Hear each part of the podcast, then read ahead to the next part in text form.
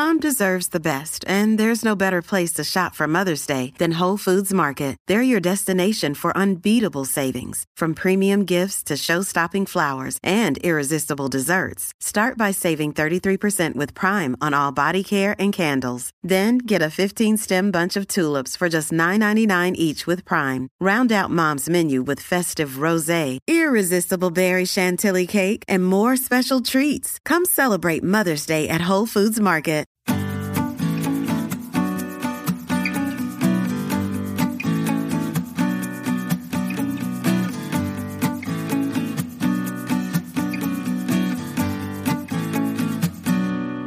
Hello, everyone, and thank you for joining me. I'm Tracie Harris, and this is At Home in My Head, the podcast that explores life in the cottage at Woodland Corners.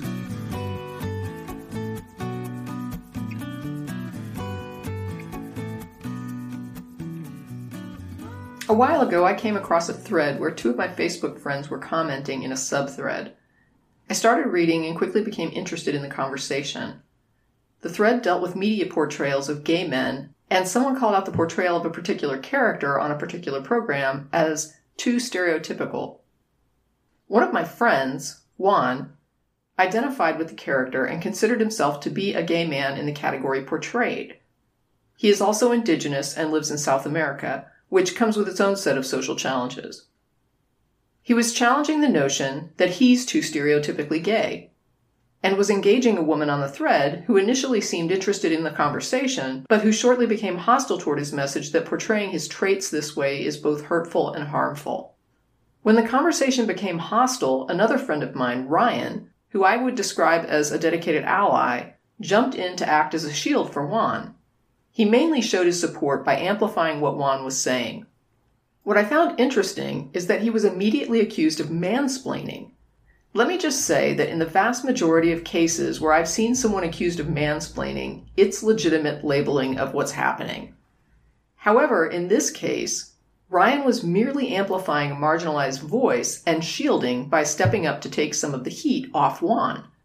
Ryan was not in any way promoting himself or his views or treating the woman on the thread as if she was ignorant or unaware. He was, though, noting that she was dismissing Juan someone who deals with a great deal of marginalization in his life, and she was invalidating his expression of his own experience.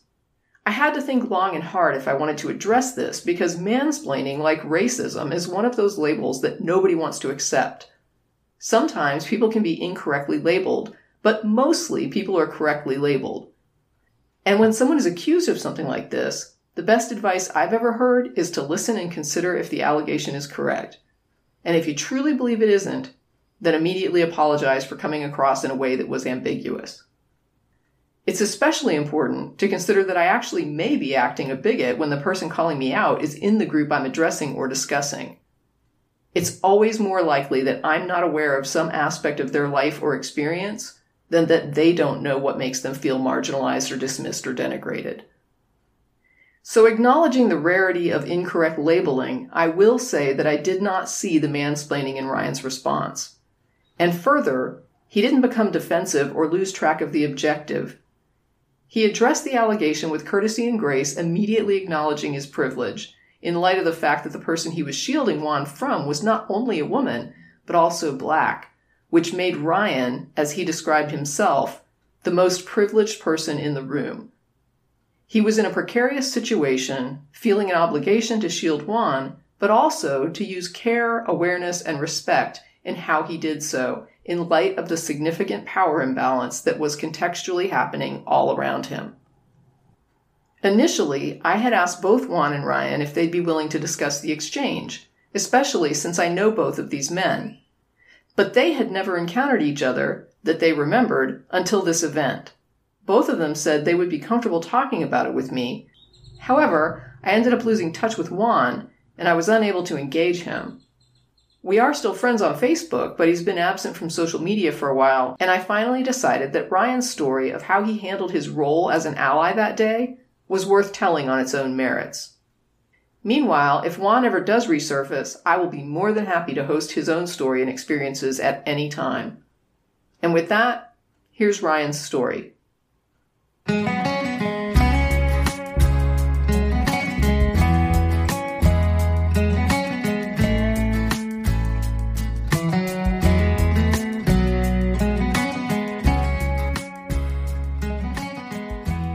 Attracted you to this particular post on social media and why did you decide to get involved? When I saw the post in question, I kind of immediately recognized that this is probably something that's going to create some interesting conversations. And uh, so that was what attracted me to it. Now, the post itself was basically just a yeah a hot take uh, regarding what was described as a lesbian Christmas movie. So it's a movie that is essentially about uh, a lesbian couple, one of whom isn't out to her parents, and so they you know they under the trappings of getting together for Christmas, hijinks ensue. Uh, misunderstandings uh, around uh, their relationship. I'm sure that it's fairly predictable based on the formula for a lot of Christmas movies, but with the added dimension that it, it's about a, same sex couple. All well and good.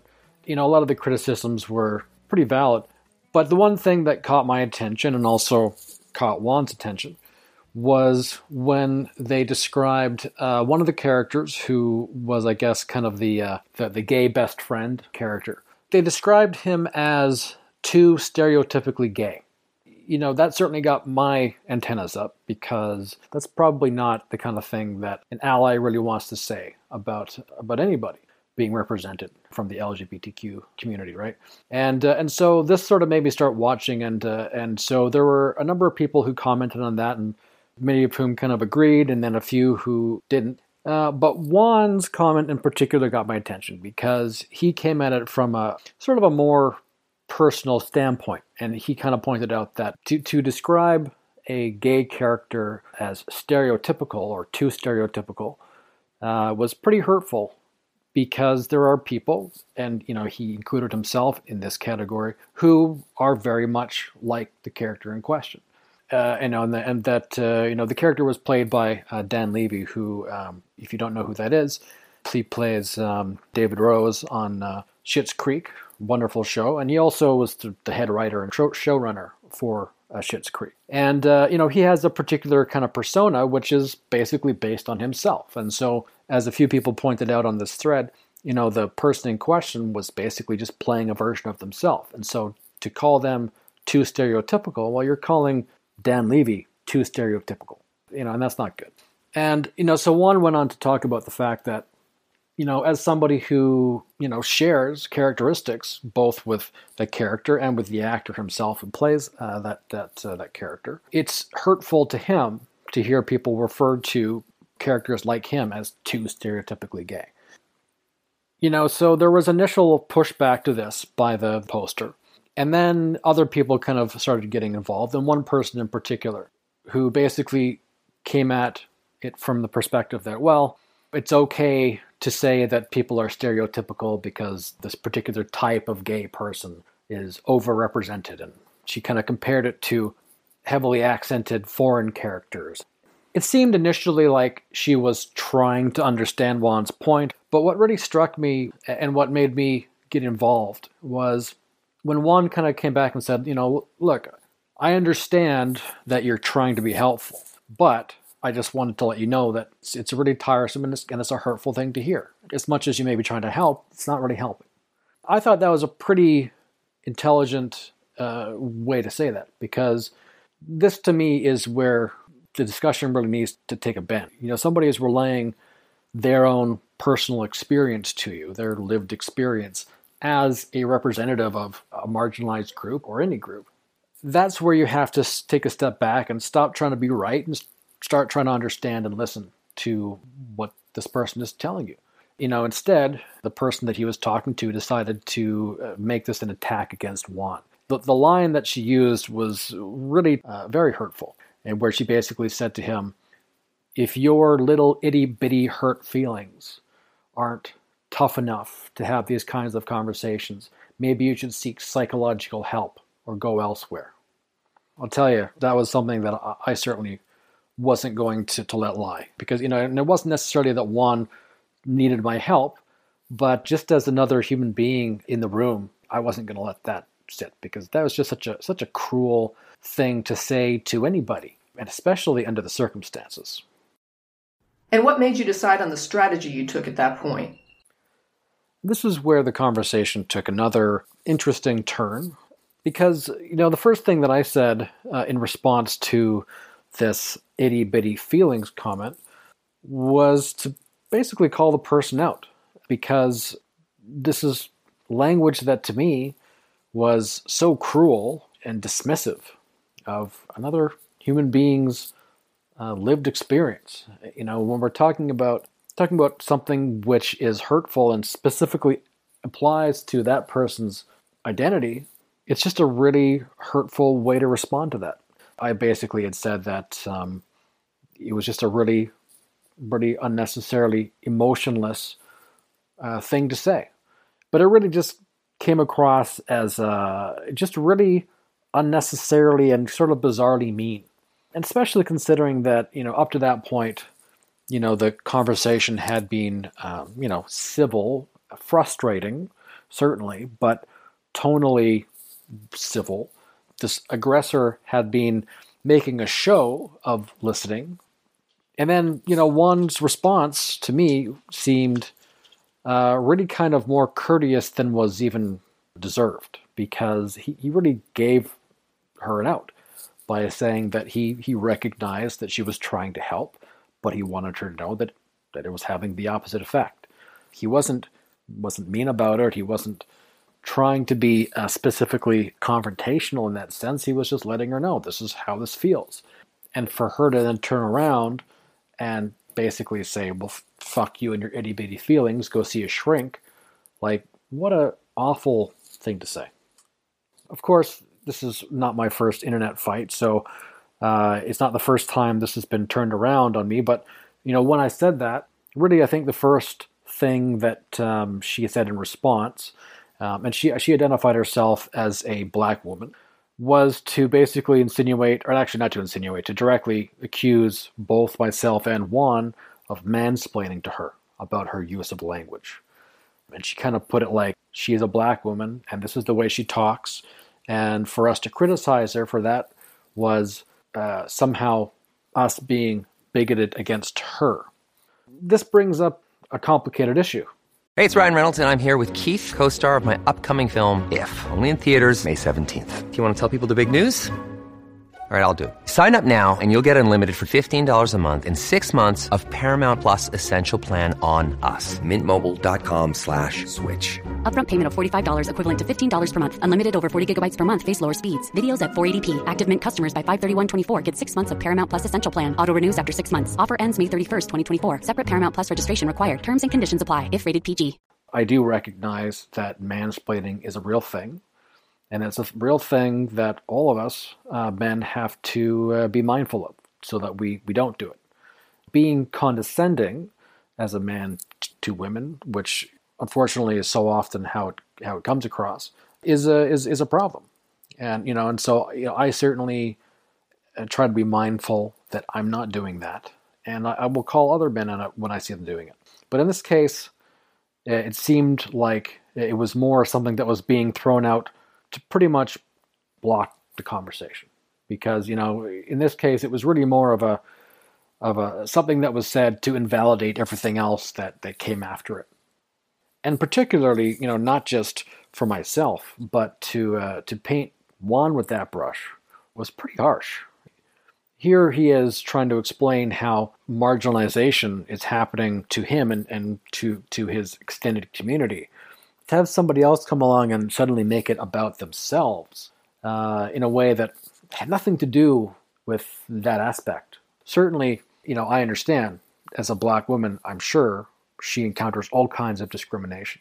And that is absolutely something for me to be mindful of and something for Juan to be mindful of. But this conversation had nothing to do with that. Uh, you know, nothing at all. So, you know, I kind of pointed out the fact that you know, yes, I am a man, you're right.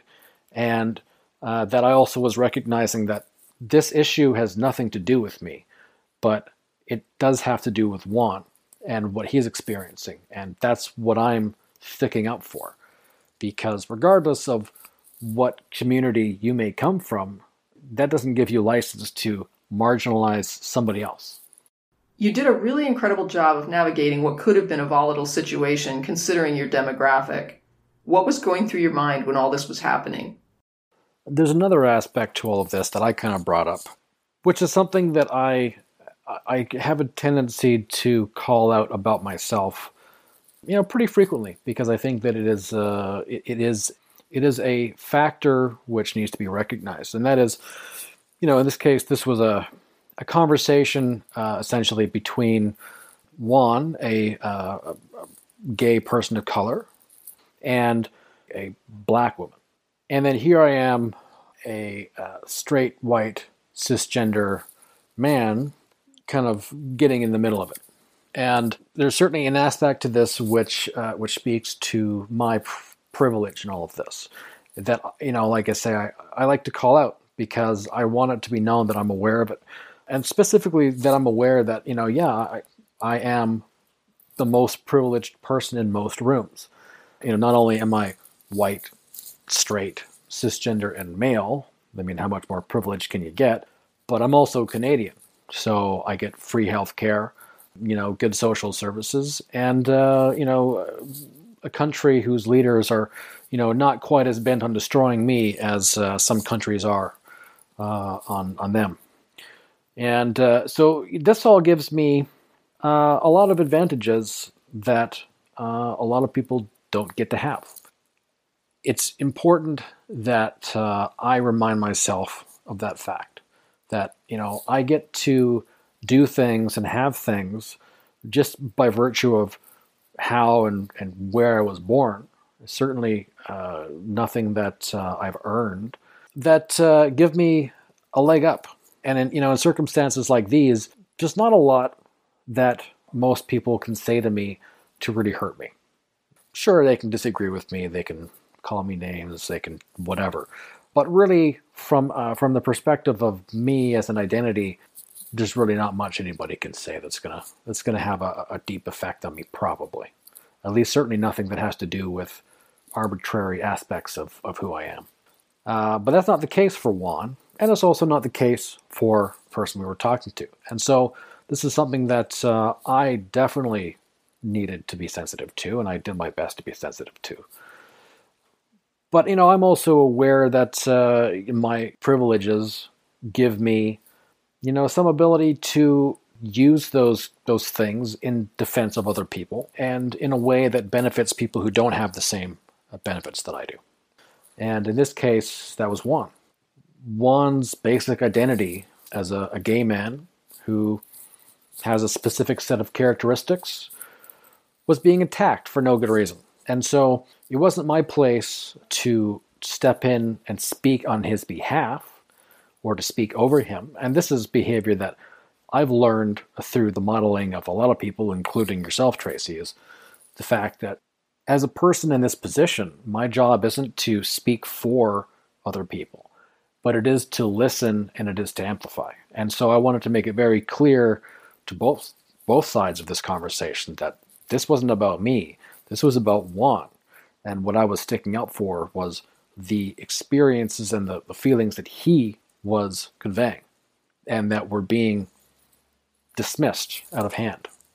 And, uh, and so that's what my focus was. It wasn't to try to tell anybody what Juan was feeling, it was to be a bit of a shield because I wasn't going to be hurt by this. You know, I was in a position where I was not going to be affected personally by this conversation. And so I was able to step in and be the, the amplifier without taking blowback. I mean, it's a very, it's a position that I take for granted because for, for me, it's normal. It's honestly difficult, I think, for many people in similar situ- situation to mine to put themselves in a position of somebody who doesn't get to do that uh, without taking hits because we've never taken those hits. Even as I'm saying this, I've certainly taken hits for various things in my life about but there's something very unique about having your your identity attacked like that. I may never know what that feels like. All I can do is is listen to what a person tells me they're experiencing and believe them. And be a conduit for that and not for my own you know interpretation of what that means or what people should do about it or you know it's it's not about me and it's it's rarely about me you know that's an important thing for me to keep in mind and something that uh, that I, I really you know, like I say, I benefit from uh, from the modeling of a lot of people who are uh, more wise and experienced than me. Is there anything else you'd like to add about the interaction? I guess the last thing that I will say is that um, you know I really appreciate the opportunity to uh, to talk about this. So many of these conversations that happen in various places kind of happen and then they go away and they're you know they end and you never really um, find out what happened or, or how the other person uh, or other people in the scenario were doing afterwards. And so I'm really thankful that you gave us a platform to talk about this. And, you know, I, I certainly look forward to hearing how Juan is doing. And, uh, you know, after this conversation, Juan was relaying to me that, you know, he was really analyzing his own behavior and wanting to know if, you know, if he was the asshole or whatever. It's just such a, such an amazingly generous it's a it's a very generous impulse to take that kind of uh, abuse honestly and then afterwards go you know did i do something to make that happen? Did i hurt her in some way? Or you know did i say something wrong? And you know being able to reflect on those interactions and try to find whatever it is that maybe you can do better the next time it's always a good thing to do. In this case i really think that Juan was uh, exemplary in his patience and also just the way that he explained his position and his experience. It's not his fault that uh, he received abuse in response to that. I wished at the time that this conversation was happening on your page, uh, Tracie, because by comparison, it's a much safer space. And it's a space where conversations to happen, but when people start to get abusive, you, you don't hesitate at all to call it down, shut it down, and support the people who, who have gotten the, the, the crappy end of it. And so, you know, I, I wished that was something that would happen, and unfortunately it didn't. I did the next best thing that I could think of to at least provide some some kind of a shield. It says a lot that both Juan and I, the first person that we thought of in relation to, you know, how the situation could have been better was you. And you know, and that's really something that, you know, I've mentioned, you know, before just about how much I've benefited from the model that uh, you and and uh, and other people have provided. I've learned a lot, and I, I continue to learn a lot about what marginalization feels like, what it means to recognize my own shortcomings, to understand that I'm never, in all likelihood, going to be free from discriminatory thoughts or behaviors, but the quest to shut those things down and to delete those things from my programming whenever I can is a very worthwhile one. And so I'm glad to have had the chance to talk about this. Thank you so much for coming on and sharing your story.